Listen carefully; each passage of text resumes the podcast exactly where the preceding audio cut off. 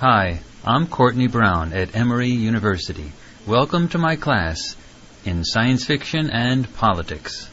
What we're going to be basically doing is we'll never go through more than one book in a, in a class. So basically, what we're going to be doing is this book, The Foundation, Isaac Asimov's Foundation today. And I'm going to start it off with talking about it so that you'll get an idea of the pattern. Okay? And then we're going to be talking about the second book on Thursday, and then the, the third book after that on next Tuesday. So it's going to be it's foundation and then foundation and empire, and then second foundation. And while we're doing all of that, we're going to be interweaving information from this book, the little book. Okay, the Stephen Howe's book Empire, a very short introduction. But we're going to start getting into the basic stuff on on empires uh, today. But to start it off, and then what we're going to do later is uh, we're going to be having presentations. All of us will be doing presentations that'll be sort of following the similar type of format, just so we can get used to it. But there's a couple things I wanted to show you with regard to what I was talking about on Thursday about science fiction giving you an, an, a way of thinking differently, coming out at things differently. There's a Steve Jobs, head of Apple Computer, Pixar, and uh, he he had a statement when he was at Stanford last year, and he had was doing the commencement speech. He had a statement that I got out of the New York Times, and this is January twentieth, Friday, two thousand and six, just passed, and it said Steve Jobs said to the graduating class. Now, he mind you, he had about a pancreatic cancer not too long before that. So he's fine now, but this is what he said. Your time is limited, so don't waste it living someone else's life. Don't be trapped by dogma, which is living with the results of other people's thinking. Don't let the noise of others' opinions drown out your own inner voice. Well, you see, what you do when you're in high school is you basically become really good at taking standardized tests. You become really good at following along what everybody does. And then in college, you've got to break that mold. See, you're still learning information in college, you're still learning stuff. But when you graduate from college, you've got to be able to do something original. It, because once you get out of college, it's your originality that's going to make the whole bit of difference. You've got to put your mark on stuff.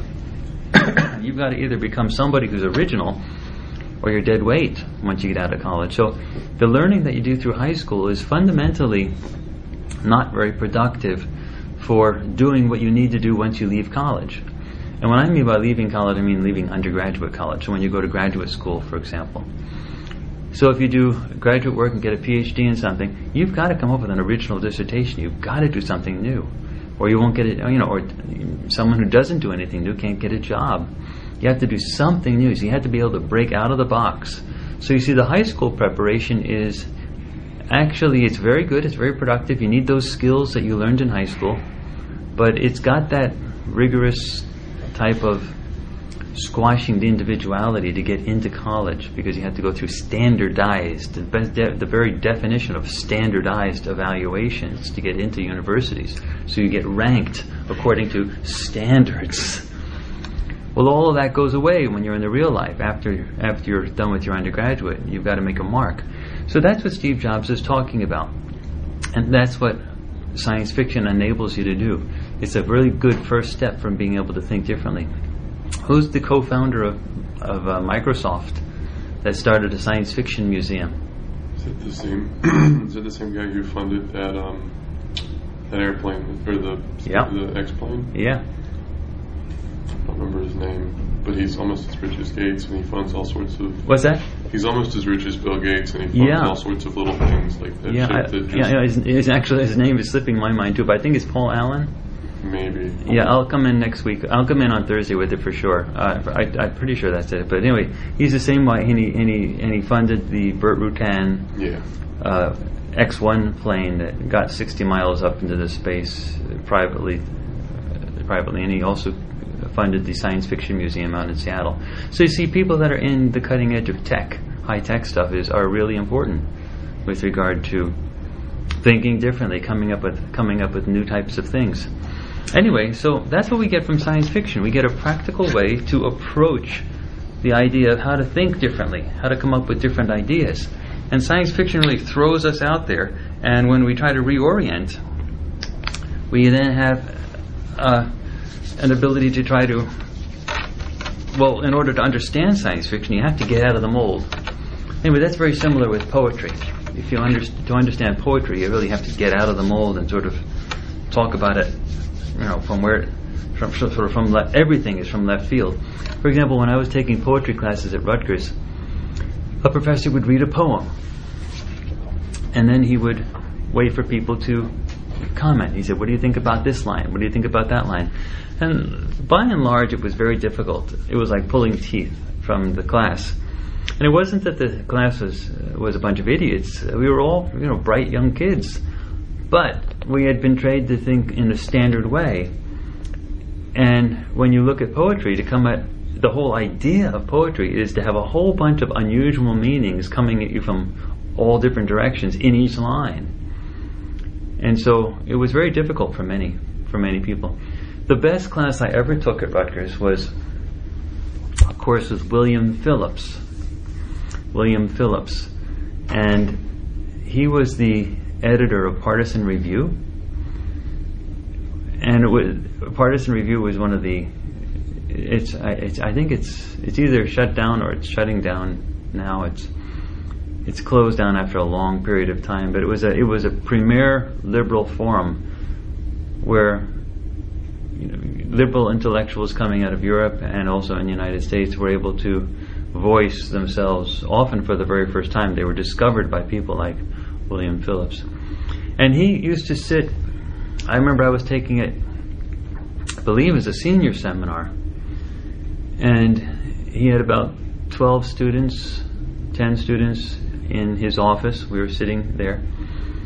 And he would ask us questions. And we would all try to answer, and almost everything we said was wrong. It was just like he was just like out, just really frustrated with absolutely everybody. We couldn't say anything right. And it really wasn't that we were we weren't saying idiotic things. It's just that we weren't saying anything original. We were giving canned responses, and he could recognize those canned responses because an editor of Partisan Review has to be able to recognize. You know, he has to be able to recognize a James Baldwin when he sees one.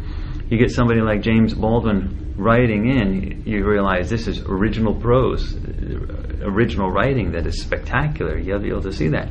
And we were giving canned answers, and there was this one kid who had shoulder length blonde hair with a leather jacket, and he sold motorcycles after class.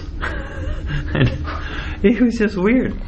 And he would just sit back in his chair, and after everybody else said something, he would say something. And it was always something really off the wall that we all thought was just nuts.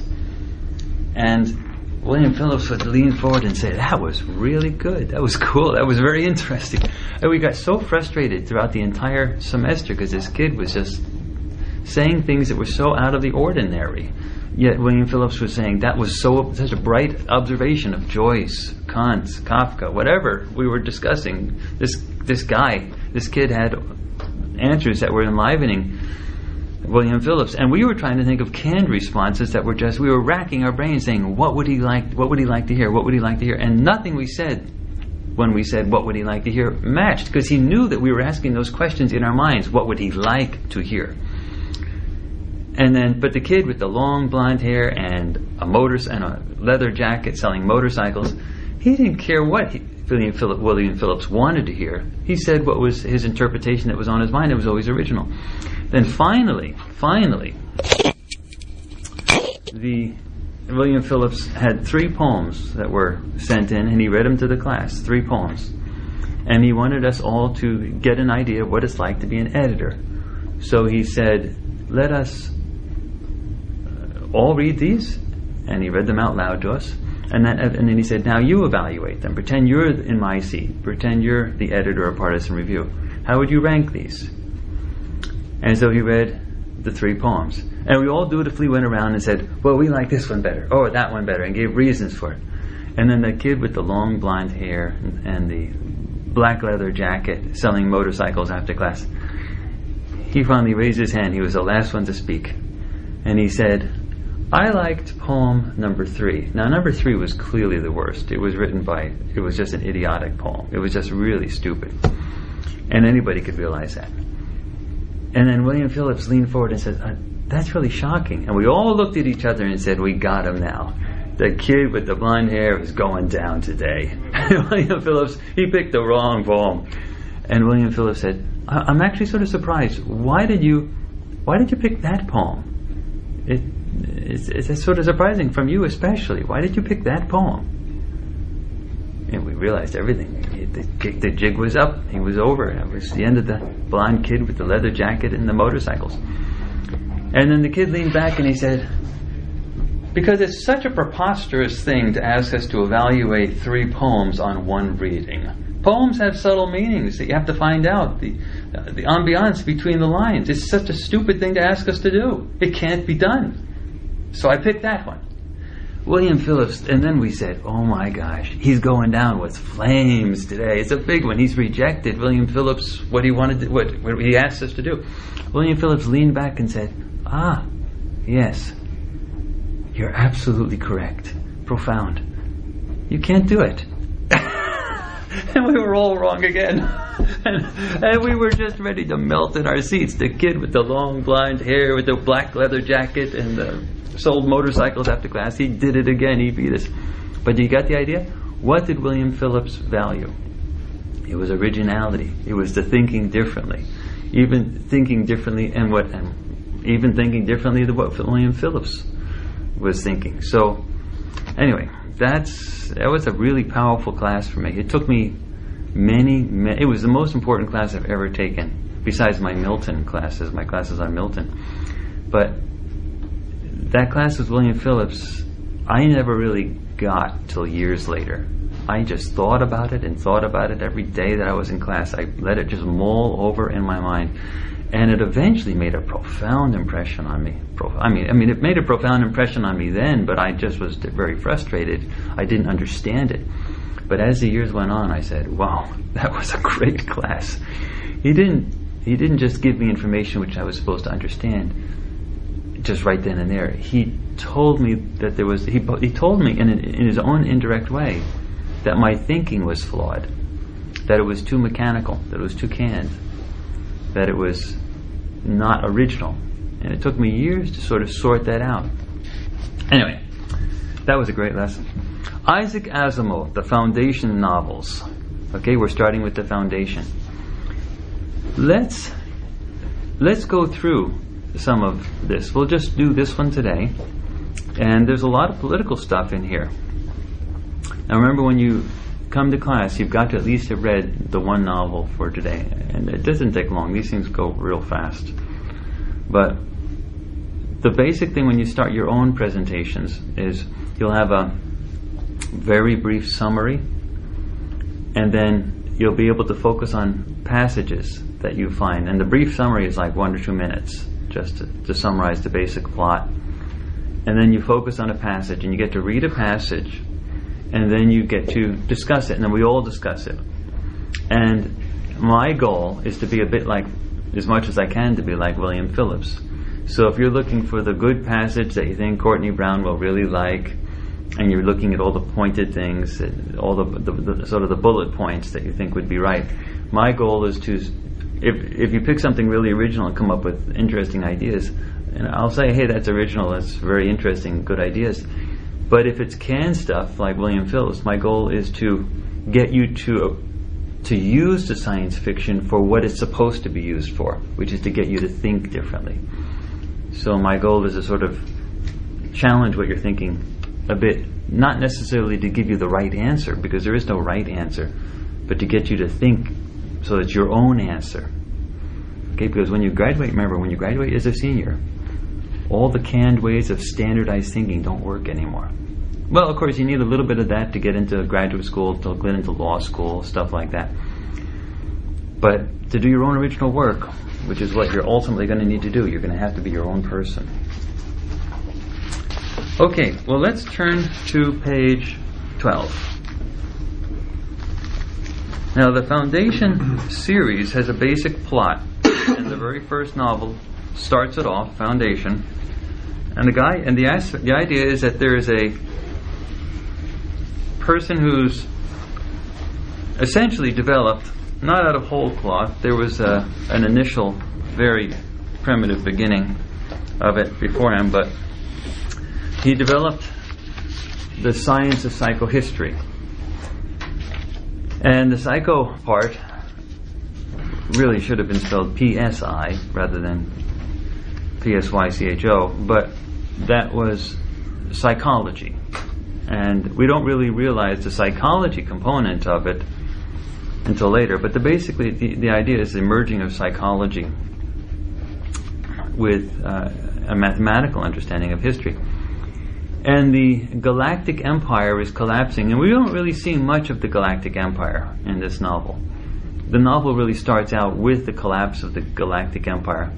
What we see throughout all of the Foundation series is not the collapse of the original Galactic Empire, but the building up of the new Galactic Empire. So really what we see here, this is a novel where we see the the the building of an empire, an empire from scratch. So, what we have is psychohistory, which is a combination of mathematics and what we find out is very deep psychology. And as the galactic empire is collapsing, the foundation is is established, which is a, a library project out in a backwater planet on the edge of the galaxy called Terminus. And its goal of Terminus is to take the best scientists in all of Trantor, which is the head of the galac- of the gal- uh, head of the galactic empire, and put them out there so that they can be saved and their descendants can be saved, and that sort of that genetic pool and that information pool, the library and all the people that are intellectuals, can be preserved from the collapse of the galactic empire, and then the Galactic Empire can be brought back. And the library project turns out to be that they're originally sent, for, sent out for is a ruse just to get the people out there.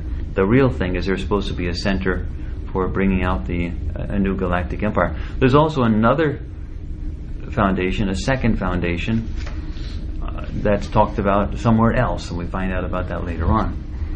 But okay, so this is the story of Terminus the foundation that's a library originally a library project that's supposed to shortcut the 30,000 year rebuilding process for the galactic empire into a 1,000 year rebuilding process for the galactic empire eliminating 29,000 years of suffering okay so that's the end of the summary you see how quick the summary was just to get the basic idea of what's going on so we're starting off with the first book, which is the beginning of the first, the third of the, it's the first third of the beginning of the new galactic empire coming up.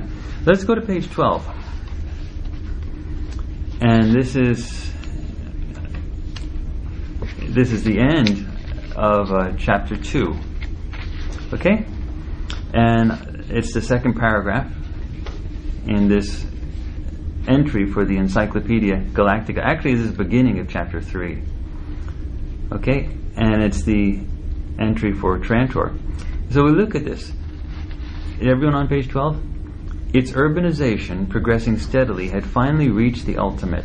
All the land surface of Trantor, 75,000, I'm sorry, 75 million square miles in extent, was a single city. The population at its height was well in excess of 40 billions. This enormous population was devoted almost entirely to the administrative necessities of empire and found themselves all too few for the complications of the task. It is to be remembered that the impossibility of proper administration of the Galactic Empire under the uninspired leadership of the later emperors was a considerable factor in the fall. Daily fleets of ships in the tens of thousands brought the produce of 20 agricultural worlds to the dinner tables of Trantor. Its independence upon the its dependence upon the outer worlds for food and indeed for all necessities of life made Trantor increasingly vulnerable to conquest by siege. In the last millennium of the empire, the monotonously numerous revolts made emperor after emperor conscious of this, and imperial policy became little more than the protection of Trantor's delicate jugular vein. Okay, what's going on with this? What do you see about this? What do we, what, what's, what's political that you see about this that you can project out with regard to empires and even to the, you know, any you can make a lot of comparisons between this and any large government government that has extensive influence outside, such as outside of itself, such as the United States. Go ahead. That it's Aldo. more difficult for a like, government to govern places far away from them over an extended period of time without. Speak a little louder because it's a little muffled here. Go ahead. That it's difficult for a, any government to like control a place very far from its central power for an extended period of time it, without like a military backing for that. Because here it says that the Trantor was constantly under siege and that one emperor fell, another replaced him, and then that one fell as well. So they didn't have the full backing of the military, so it was impossible for them to actually hold on to this like center of government because of the extended reach. Yeah, that's a good point. The, the, the difficulty of dealing with everything with from remote control when you're having a central government like that.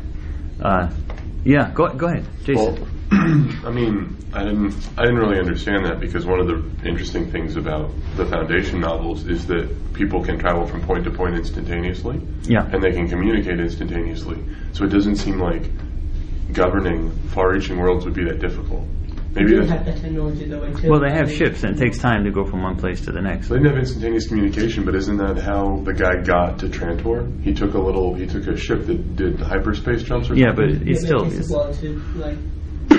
they say that it takes a while to calculate the jump in, the, in later on in the book. So it's, it is instantaneous cover, but it takes days or weeks just to plan this single jump. There's so much mathematical data involved. I think what we can say though is that the issue of how long it takes to travel isn't a component of the novel. They're really not. He, Asimov is really not focused on whether it took a day, a week, Mm. a minute, uh, two weeks. So we can, for all intents and purposes, say that he was essentially talking about instantaneous travel, even though it might have taken two weeks or months to And it- get to one place to the next. And it just seems like incredibly like poor planning, I guess, to not have like any source of food on your planet. I mean, I mean, maybe, maybe it's just me, but like they encase the entire thing in steel. But then somewhere later on, they mentioned that somebody's father might have worked in hydroponic farm on some planet. Like maybe they ought to have had hydroponics on Trantor instead of like building it up and covering it in metal.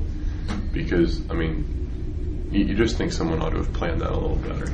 Yeah, it does seem to be odd, and this actually goes back to what Adele was thinking that it's so difficult to control everything from abroad when you're actually so dependent on everything. What what else? Who else has something to say about it? It's like uh, a supersized bureaucracy. I mean, the whole planet was just tending to administrative needs. It wasn't like people were doing jobs here. They're just tending for the whole empire. So it was like, you know, like the bureaucracy we have right now. We have this whole structure where, you know, but it was like a supersized. I just thought maybe corruption could have been, because I mean, there's no way every single person was tending to the emperor's needs or what he wanted for the empire. I mean, 40 billion people. I mean, you know what I mean? So Yeah. corruption probably could have been another downfall. He might not have mentioned, but I mean, obviously that's always the case. Yeah, yeah. Forty billions is a lot of people, and there would be corruption in any large central central thing. But what are we all sort of looking at? Uh, Adel, uh, Jason, and Hussein have all mentioned something that it seems like sort of a really stupid way to do things, isn't it? I mean, they're sort of they're the centralized. They can't grow their own food. It's difficult to control things outside, and there's going to be with that much centralization, there's going to be opportunities for corruption. But at the same time, in this book, in Empire, they were talking about how like centralization of government was one of the aspects of a very strong empire. That I mean, part of that was Excellent, that you yeah. couldn't delocalize your control because then you started getting autonomous individuals in different places if you didn't have a centralized government. In fact, you can't even have an empire, and that's the whole definition of an empire. You've got to have you got to have that centralization component Yeah. to it. Well, what do you see here that's sort of similar to, let's say, any large situation? what do you see here? Uh, Compare it to what's going on in the United States, for example. That's the whole advantage of science fiction. You have to bring it back to to make it relevant. To make to have it make it have that advantage, you have to rele- bring it back to the current. You can sort of link it to Japan. I, I mean, you can link the U.S. to Japan. I mean, like our exports versus imports with Japan uh, and China. China's the big one China's right the now. big one. But um, just how we're importing so much more than we're exporting. How much are we importing and exporting with regard to China? Yeah, They take about one dollar of ours, and we get six. We take six. Yeah, it's one to six. So the, the Chinese buy one dollar of our stuff for every six dollars that we buy of their stuff. and since food is an issue for us, it's all. I mean, but I mean, comparatively, it's almost the same thing as in foundation. I mean, because we work on an import-export basis, that's what fuels our economy. And right now, And we're what, what kind of things are is China? That's that's great. That's great. Let me focus a little bit on that. What you're saying right now. What kind of things are China is China manufacturing? technology. Technology. When you see advertisements on TV about what we're selling abroad, what are we selling? Surplus grain sometimes we sell. What's that? Surplus grain sometimes. Grains. The US has a huge surplus of grain, so they generally sell a lot of that abroad as well. Yeah, you- you're saying grains, is that right? Yeah. Yeah, yeah, grains. What did we used to? What was it used to be with the developing world and the developed world? Wasn't it that the developing world sold produce, Raw materials. raw materials, bananas, and we were the ones who sold technology? What's now happening? Flip flopping. What's that? It's flip flopping. We're ones that are. We're flip flopping, exactly right. We're the ones selling the produce, and the developing world, China, they're selling the technology. So, what what what did, you know, what actually happened? But I mean, do you think that's due to technological stagnation in the U.S.? I mean, do you think we like quit innovating? That, that wasn't like a combative question. I'm sorry. I just It's a great question. well, no. I just I felt like this sounded kind of combative. I didn't mm-hmm. mean to. I was just I just Please come back. Do you? But I mean, do you think that that's due to technological stagnation? I mean, did, did we just sit still and let the world pass us by? Or What do you think? What would if you saw this phenomenon? You were a, a space alien coming and just sort of seeing the planet for the first time, and you noticed that. What would you conclude? Well, first I'd look at population density. I mean, there are so many more people in China. Or Okay, like population. de- I mean, the technological innovation is almost a necessity of life. Yeah, yeah. Well, it's actually recent though too. Let's look at India also. India is another example of this type of thing. India has a billion people also. How large is India's middle class? That's exactly, exactly on a comparison with our middle class. Starbucks, SUVs, the works, shopping malls, exactly. How large is their middle class? Much more. What's that? Then compared to like that, the Indian middle class would be a lot smaller. It's mainly working class people. Well, I got news for you. It's actually not. It's relatively, as a proportion of the population, smaller than ours. But how many in numbers? A lot larger numbers. In numbers, it's uh, about 260, 280 million people. What's the population of the United States? 300 million. Pardon me? 300 million. Yeah, it's actually in October. They think it's going to be 300 million. So it's about 300 million. It's going to clip over this year into the to the actual. So the 300 millionth baby is going to be born sometime in October, and it'll be all over the news and things like that. Well, that means that their middle class, their middle class, is approximately the same size as the entire population of the United States. Now they may have 700 million poor people, but they've got almost 300 middle class people. And those people are ferociously driving towards technology. India and China are racing to the top. They're not they're not focusing on you know low level stuff. They want to get to the top and to dominate. And they're competing against each other. And high tech is it. Science and math, creative stuff. And what have we done? Well, our educational system Now, mind you, they have a lot of problems still, India and China. But you add 100 years to India and China, you see a dominance. You see they're on the trajectory to dominate. And what you really see in the United States, if you listen to people like Thomas Friedman in the New York Times, the opinion columnists in the New York Times, and Paul Krugman, people like that, according to them, and also Nicholas Kristof, the opinion columnists, but, uh, those people really have been focusing on recently, over the last year or so, on the dumbing down of America, especially under the recent years, over the last six years or so. There's really been a focus on it. Now, Bill Gates of Microsoft, uh, we brought up Paul Allen and Bill Gates twice today, uh, Microsoft twice today. Bill Gates gave a talk in, to governors. I believe it was in Washington, D.C. I think it was in 2005, where the governors were being addressed by Bill Gates, and he said, You have to change your educational system. And he wasn't talking about making minor modifications on the edges. He was saying you have to completely redo the educational system of the United States. It was designed to teach an elite of about 10% of the population to do intellectual things. And 90% of the population were supposed to be just kept off the streets until they were 18 years old. And then they were to take manual jobs, labor jobs, working jobs, factory jobs. It was just to keep them occupied. It really wasn't to train them to do big things. That's what our educational system is designed to do. And Bill Gates said, you have to stop that. You've got to completely redesign it so that everybody, everybody matters. And we have to push the edges or we're going to miss this. Now, if you have a billion people in a country, well, in a middle class of 300 million, just in terms of numbers of people, you're going to get millions of people that are really good. Now, we're a relatively small country, 300 million people. You might think of this as humongous, but when you compare us to India and China, we're, drink, we're, we're one third the size or less. We're rinky dink compared to those in terms of population. So we really have to perform well in order to maintain competitiveness.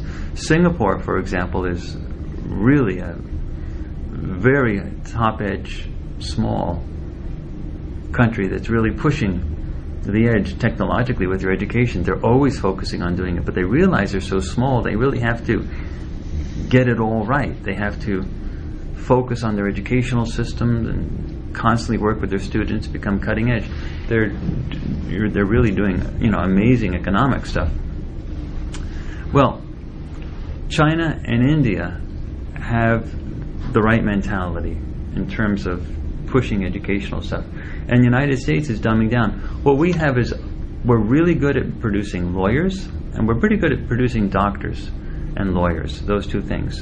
And doctors heal people when they get sick, and lawyers let people sue each other.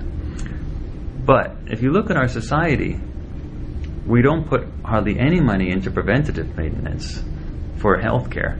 So we'll amputate somebody's leg, but we won't pay for them to avoid diabetes in the first place. Do you get the idea? So we need to pay for the doctor to amputate the leg or to deal with the blindness or whatever, but we don't give any preventative care to s- prevent the diabetes or to ameliorate the problems in the beginning, education, stuff like that. Mm-hmm. With the go, I'm not sure I agree with that Bill Gates statement. go ahead. I, I, I, I really don't think the American educational system is geared towards teaching the top 10% to become movers and shakers in the world and then leaving the bottom 90% off the street until they're 18. I think that the American educational system is much more directed at culling the intellectuals out of the masses.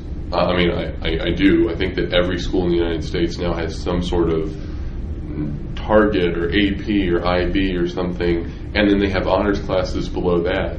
I mean, I, I do agree that some people do end up with a better education coming out of high schools in America, but I feel like there are gradations and it's not black and white. I mean, I feel like, uh, I mean, albeit I went to a small private school, but I did, I went to a public middle school for a couple years, and I would say that maybe 40% of the kids weren't in some honors or AP class. Um, I mean, that's not to say that that's true everywhere, but I mean, I feel like you can't just 90%, 10%. And That's then what, 90%. that's what Bill Gates was arguing. And if you look at the end result of where of where the intellectual power is in the United States, just look at the Nobel prizes that are being win, won by the United States. How many of those Nobel prizes were people that were trained here in the United States? It's not very often. It just doesn't happen very often. People are being trained elsewhere. And now we're in a post 9/11 situation, and we're having it making it very difficult for graduate students to get visas to come to the United States. So people that are well trained are going elsewhere. They're going to Europe. They're going to other universities in China. I was doing I do mathematical politics. That's what I do. My specialty is nonlinear mathematical politics. And I was doing a search on a particular mathematical model that was of interest to me at the time, and I was just doing an internet search, seeing who had been writing about it recently. And I came across this paper that was really good and flawless English and very in-depth discussion of, of this mathematical model in relationship to combat situations. And it it had to deal with the Lanchester combat models. And and I read it and I thought it was spectacular. I noticed that the author was Chinese, and then I just assumed I didn't look at the affiliation. I just assumed he was at Harvard or something like that. And then at, after reading it, absorbing it, I looked. I said, "Where is this guy? I'm going to look him up one time." Next time I'm at one of the meetings, because I'm a member of the Mathematical Association of America as well as political science associations.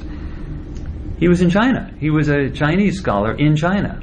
He had, didn't have anything to do with the United States. I said, What? I said, This couldn't have happened 15, 20 years ago. This is, I said, but I read the article and I said, American scholars don't do good stuff like this. This is a great, I, I was so happy to see somebody writing a really cutting edge article. Then I looked again and I said, in political science, a mathematical application. It was in China. And the English was flawless, everything was flawless. Well, in the United States, we're really good at teaching political philosophy, but we're not really good at, in terms of massive numbers. Look at the end product. And what happened yesterday with Ford? Ten more jobs. They have a big cutback to try. How big was the cutbacks? 25 to 30,000 jobs. 30,000, right? 30,000 jobs. How many factories? Um, between 20 and 40, I can't remember the exact number. 14 factories. Yeah, they're getting rid of the big one in Atlanta. Getting rid of the big one in Atlanta. GM's closing factories. Mm-hmm. Ford's getting rid of 30,000 people. Now, at the same time that Ford's getting rid of 30,000 people, other automobile companies are building factories, even in the United States. Now, one of the things that we are starting to notice is that some automobile companies, Toyota and so on, they've been, this is a true story, Thomas Friedman was talking about this in the New York Times. He said that the a lot of these automobile companies had placed automobile factories in the south, southern United States, like Tennessee and places like that. And recently they stopped doing that. And they put a factory up in Canada. And Thomas Friedman investigated and said, Why did you choose Canada over someplace like Tennessee? You don't have unionization in the southern United States, so you don't have to deal with the unions. So why? And the result was it was because the educational level of the workforce was so poor in the United States. They had trouble teaching the automobile workers how to assemble the cars. They had to use cartoon picture diagrams. I'm not kidding. In They were my using, town, we have the Mercedes plant where they build the M class and the R class. and where is that? In Tuscaloosa, Alabama. Okay, in Alabama. Uh-huh. And a lot of people that I went to high school with go straight out of high school into Mercedes, and Okay. And I agree with Bill Gates because probably ten percent of my class is actually of my graduating class will actually graduate from college We'll graduate from college. because they were just they were big. I went to a huge urban public high school. and- Yeah. in like in the middle of the projects, and that's where most of the kids came out of, and Yeah. that's where they're going to be their whole lives because Yeah. the teachers just uh, they don't they're scared when they're there and they don't care enough to Yeah. educate them or make them work hard. And when you get them, at, go ahead. Oh no, I was just gonna say like I agree with her too. Like while there are like oh schools that like try to weed out like the more intelligent kids or whatever, there's still schools that just don't care. They're just trying to keep the kids off the street. Like there's so many. Because I live in Michigan, so that there's a couple like areas there that are not or they're very poor areas, and I don't think governments really realize how much the kids aren't getting educated. Like they don't. I mean, even the better teachers don't go to those like schools when really that should be the case, and you know the other teachers go to the other ones. But I just think it's kind of sad that they don't even care. They just kind Yeah. of pushed over. Well, Bill Gates was talking about not a marginal improvement, Jason, but he was talking about a complete revamping. He was saying that you can't let 90% of the students, or even 50% of the students, fall through the cracks. To be competitive with China and India for, for this century, you've got to get 90% of the students to do that type of stuff. Well, see, that's a brilliant broad generalization, which Bill Gates is great at making. But, like, in all actuality, how would you even go about that?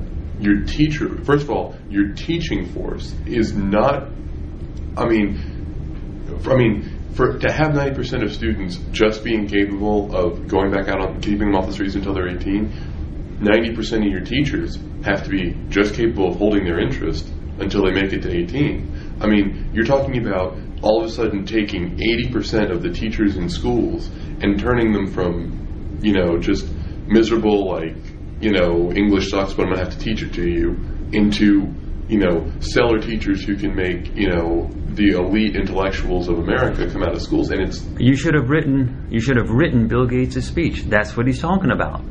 He's talking about hmm. making that level of educational commitment. That's what China and India are doing. well, I mean, the educational, I mean, I, I don't even see how you would physically do that. I mean, Well, You look gotta at put more money back in education. Like I know that at least We where put I went to nothing- school, they're putting all the special ed kids in our classes because they don't have the money to fund their own we, private we put very little money into education. Public education is crumbling in the United States. Mm-hmm. And pardon me. That's the problem. Yeah. I mean, how many kids go to public schools and, and private schools?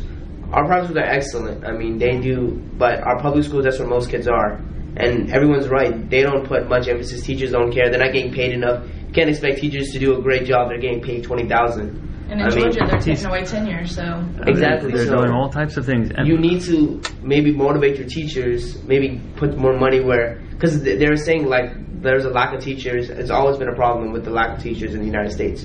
A lot, lot, lot less people are going to the profession. But if you actually make it an incentive, like you know what, we'll pay you this much more. You have to. You have to make the effort, or we're gonna fall behind here. We're gonna fall behind India and China because but I mean, again, where are you going to get that money from? well, I that's mean- the whole point. You have to be. The culture has to be supportive.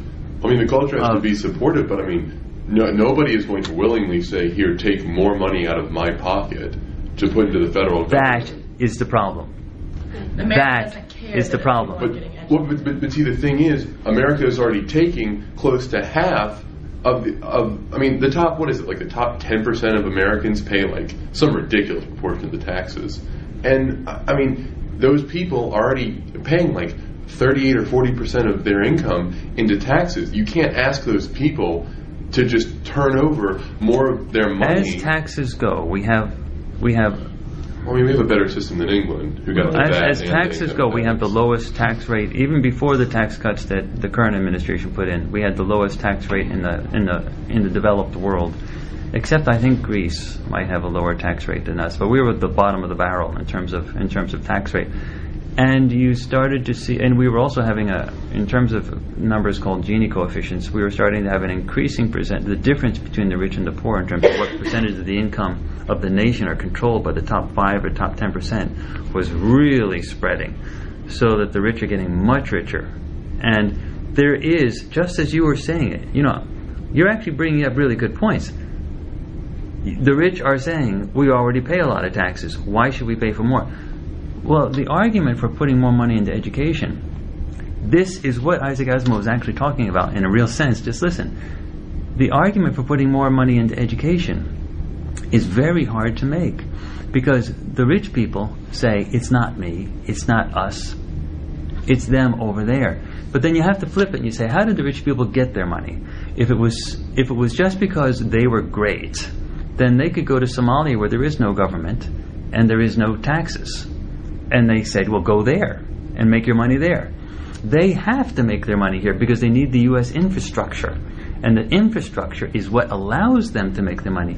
So you can say they're already paying a lot of taxes, but the reality is they're using a lot of resources as well. And what Bill Gates is really talking about is unless unless you start really heavily putting money back into the infrastructure, the infrastructure begins to collapse.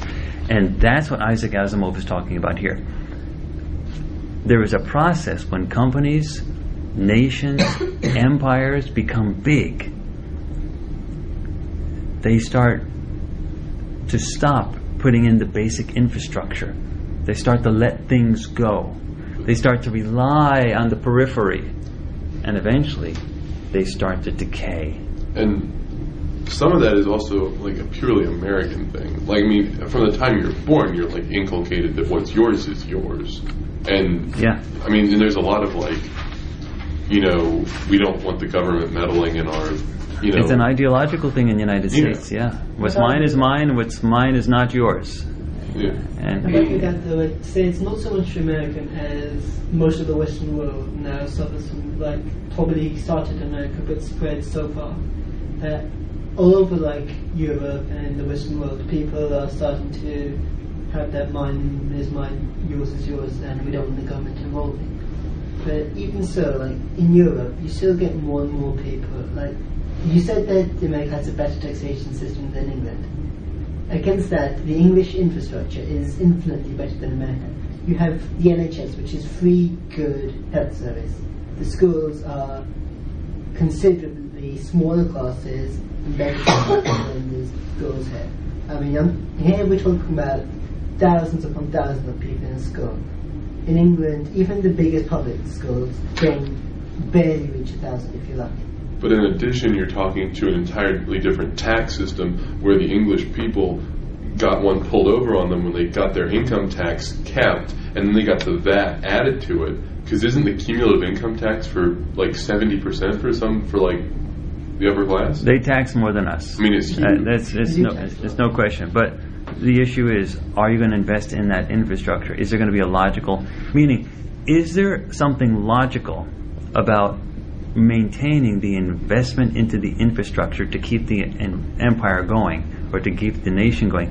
And what Asimov was talking about is that there's a natural tendency for it to decay, for people who have the wealth to start hiding it for themselves, covering it for themselves, not keeping the larger infrastructure built up, and to let the decay go. Thus, it's in the interest of a rich person to buy the boat and the big piece of land and the plane and to get his or her stuff isolated from the rest of the country than to take some of that money and invest it into the country so that the so that the infrastructure of the larger country can last longer and grow.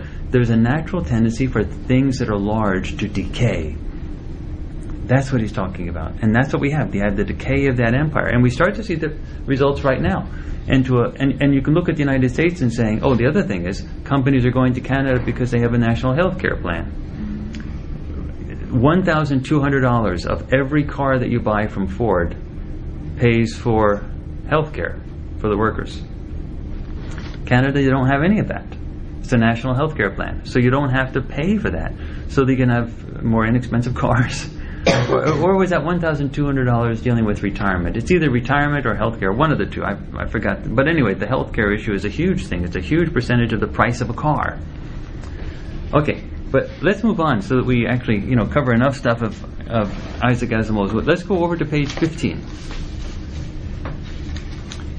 And this is where the mathematician who was just visiting Terminus, I'm sorry, visiting uh, Trantor, yeah, to meet Hari Seldon, was looking out over. He had taken a, a, a ride to the top of Trantor, and the whole planet was covered in metal. okay, and he, and he was looking at it, and he said, he could not see the ground. It was lost in the ever increasing complexities of man made structures. He could see no horizon other than that of metal against sky, stretching out to almost uniform grayness, and he knew it was so over all the land surfaces of the planet. There was scarcely any motion to be seen. A few pleasure craft lazed against the sky, but all the busy traffic of billions of men were going on, he knew, beneath the metal skin of the world.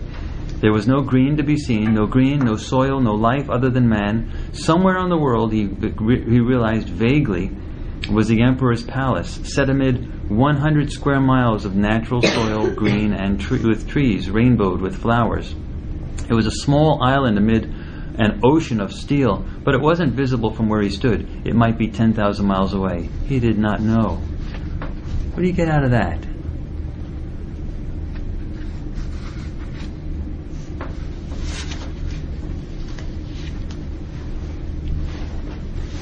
Mean, they just engineer this world like I don't know, just. Uh, It almost seems like it was doomed to fail from the beginning. Even like the description that described it, it's really. Why is it dumb. doomed to fail? Well, I mean, they're all like underground. They're not even like above. They're not even good enough to be above, like with soil and green and like all this stuff like other nations are. They're just like. And what do you get when you have a metal world? Dependence, isn't it? yeah, and hmm. that's they're too You're- dependent on everyone else. They're not You're even. totally independent. dependent. Now, let's take a look. They destroyed their world. But now look, aren't we doing the same thing on our planet? You see what's going on with global warming right now? Guaranteed within your lifetime you will be able to ride a boat over the North Pole in the summertime. The caps are melting. Florida, you worried about the 2000 Florida election? Hey, it won't even exist when the caps melt. Florida's underwater. And you're probably going to see a lot of that. The water is starting to raise already in some of the islands. But in your lifetime, you're going to see the caps melt. And when the caps melt, all that ice goes into the water. And the waters raise. And if you look historically, geologically, 10,000 years ago, there wasn't a Florida. Now, it doesn't mean you shouldn't buy Florida property, but I don't know where the beachfront is eventually going to end up being. The point is, we're not thinking about the long term. Human species have a myopic understanding of things. We look at things from the short term only. From the short term, and we're burning ourselves off this planet. We're doing the same thing that Trantor did. We're making ourselves dependent technologically. We're buying all of our goods from China. We're using up our natural resources and we're not creating new resources, even educational resources within the United States to be able to go for the long haul to change something. You folks are going to live it. The environmental stuff is big time. You're going to live it. I mean, I don't have to predict it. It's just there. It's going to happen. Just look at the data. The, the, the, the caps are melting. And it's very interesting that I can now talk to students and I can say, you know, in your lifetime you will be able to. In the old days it was, can you reach the North Pole? Can you reach the South Pole like Peary? Now you can just predict that in your lifetime you'll be able to take a pleasure cruise up to the North Pole, be right on top of it. No planting of flags, but you can throw a popcorn into the ocean because there'll be no land. What's the contrast here, though? You see the metal, the metal of Trantor, but what's the contrast that Isaac Asimov is bringing at the same time?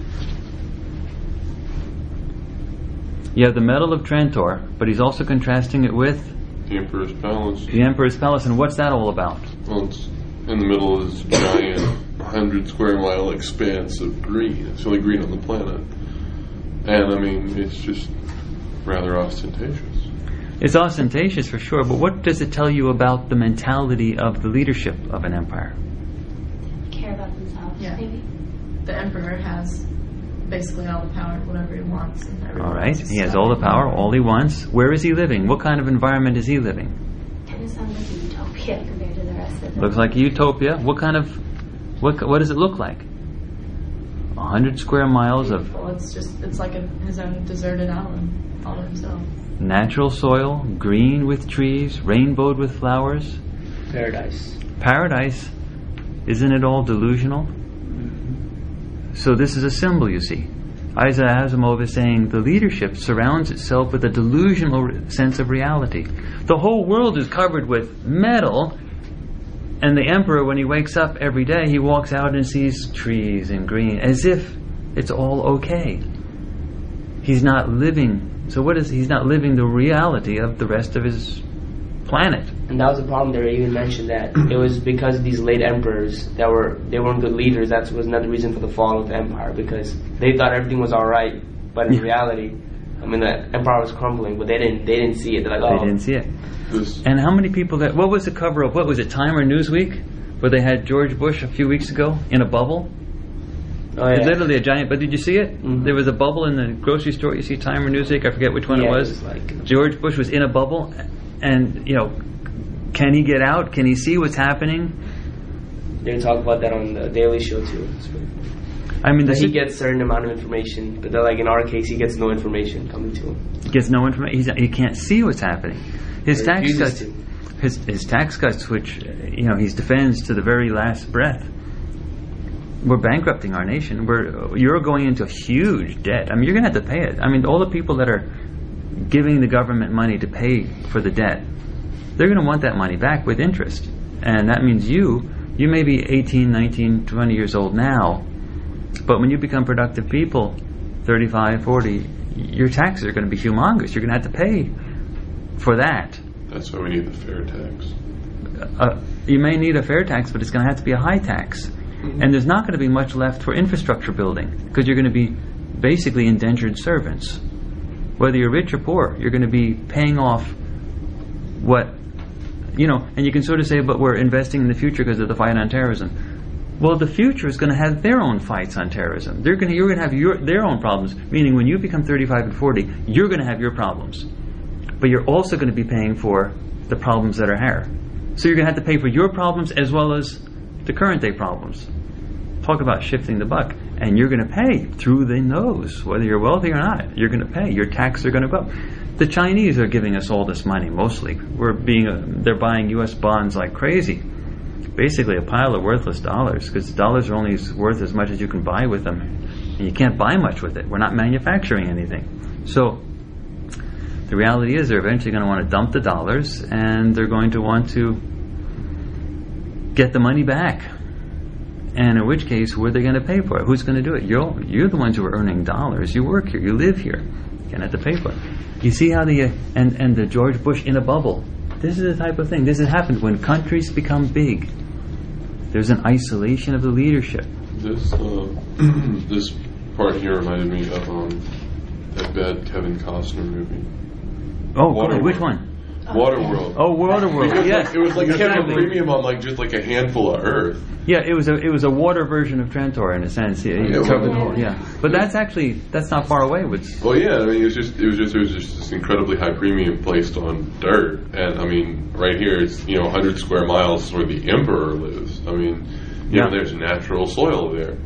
yeah. So I mean, Okay, let's let's let's switch over to page 19 so we can keep going. We got six minutes left.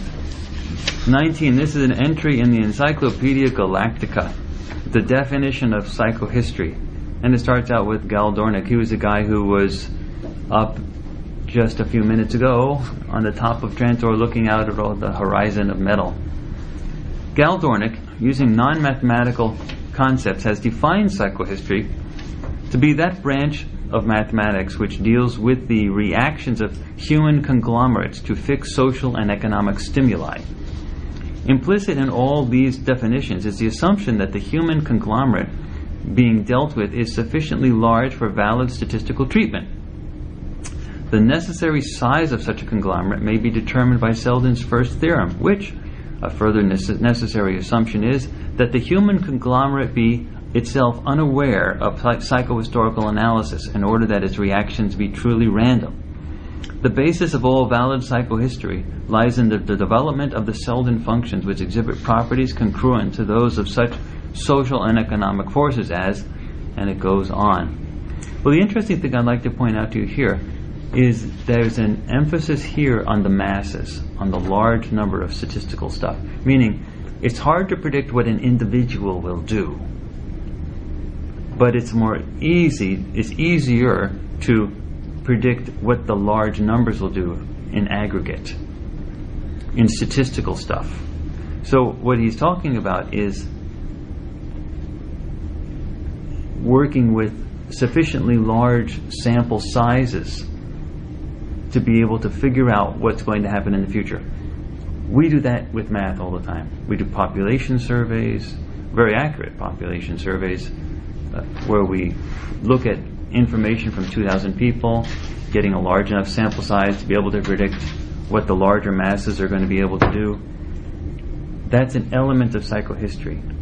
Now, we're going to see later that he de- deals with the level of the individual with the psychology component in the second foundation, but the but the uh, uh, original component that's mathematical deals with probability and statistics that deals with large numbers. Now this is a problem. When you're dealing with mathematical stuff, you're taking all the data of the past and bringing it with a mathematical model up to the current, and then you're shooting the mathematical model ahead of the data from the current time point into the future to be able to predict into the future. Mathematical models are notoriously terrible for predicting the future based on the just just statistical or numerical knowledge of the past. They're really good for explaining the past, what happened, but when you project it a week or two out into the future, it's really hard to figure out what the stock market's going to do or whatever's going to happen in the future. Well, one of the things that we're going to see here is that the combination of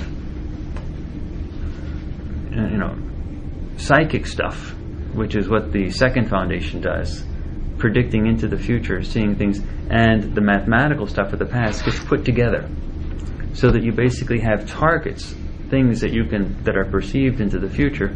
There's a lot of telepathy and other stuff that comes out in the in the in the in the in the models that come into the future, that, that in, in the concept of psychohistory. But the basic idea is you have to combine the mathematical statistical stuff that's based on past stuff with targets that are based into the future so that your mathematical models just don't go shooting into the future based on the past, but they go shooting into the future based on the past and aiming at certain things that are known to happen in the future. It's that combination helps to guide the mathematical models to a target. Okay, but the statistical thing, that was just something I wanted to, to bring up. Let me see, we're doing okay, we've got just two more minutes, so let's look a little bit more on that. Turn the page to 21. At the bottom of 21, this is in chapter 4. Hari Seldon is talking to to uh, Gaal Dornick, and he's explaining how the probabilities work to predict the collapse of the empire. And he says, Good. Add to this the known probability of imperial assassination, vice regal revolt, the contemporary recurrence of periods of economic depression, and the declining rate of planetary explorations. And, he proceeded, as each item was mentioned, new symbols sprang to life at his touch and melted into the basic function which expanded and changed. Each one of those things is something that you should know. It's called a variable. Each one of those things is the name of something that varies. Vice-regal revolt, imperial assassination, contemporary recurrence of periods of economic depressions, declining rate of planetary explorations. Each one of those things is a variable, and those are things that have to be included in a model that explains not only the past but is able to predict into the future. So, what we basically have is the description of categories of information that we need to know about. And those things are called variables because they vary. Now, there are two types of variables in any type of mathematical explanation. One is called a dependent variable, which is what you're trying to predict. In this case, the dependent variable is the collapse of the, very broadly, the, the reason is the collapse of the galactic empire, or some specific measure that would represent that. The other variables that he's talking about here imperial assassination, vice regal revolt, the contemporary recurrence of periods of economic depression, rate of declining rate of planetary explorations those are the things that cause the dependent variable to act the way it does. So the dependent variable is what you're trying to explain. These other things are called independent variables. They are the things that cause the dependent variable to change. So if you have a measure that indicates that is some type of a proxy measure for indicating the collapse of the measuring the you know the rate of decline of the galactic empire. That's what you're using as a dependent variable. You're trying to explain that. Your independent variables are the things that are causing the decline in the galactic empire. So keep in mind, you have an x and y axis in a graph. The x horizontal axis is your independent variable. It's the explanatory variable. The y-axis is your dependent variable, what you're trying to explain, in this case, the collapse of the empire.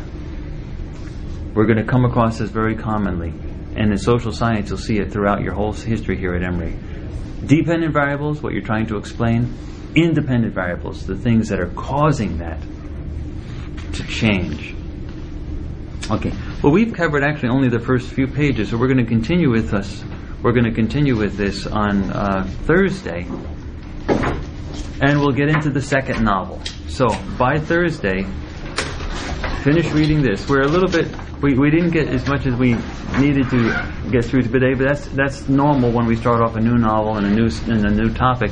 And also we had that that fire that fire drill or whatever that thing was that delayed class a little bit. Okay, I will see you all. Make sure you have the the second novel read, which is Foundation and Empire, by Thursday, and I will see you then. Okay?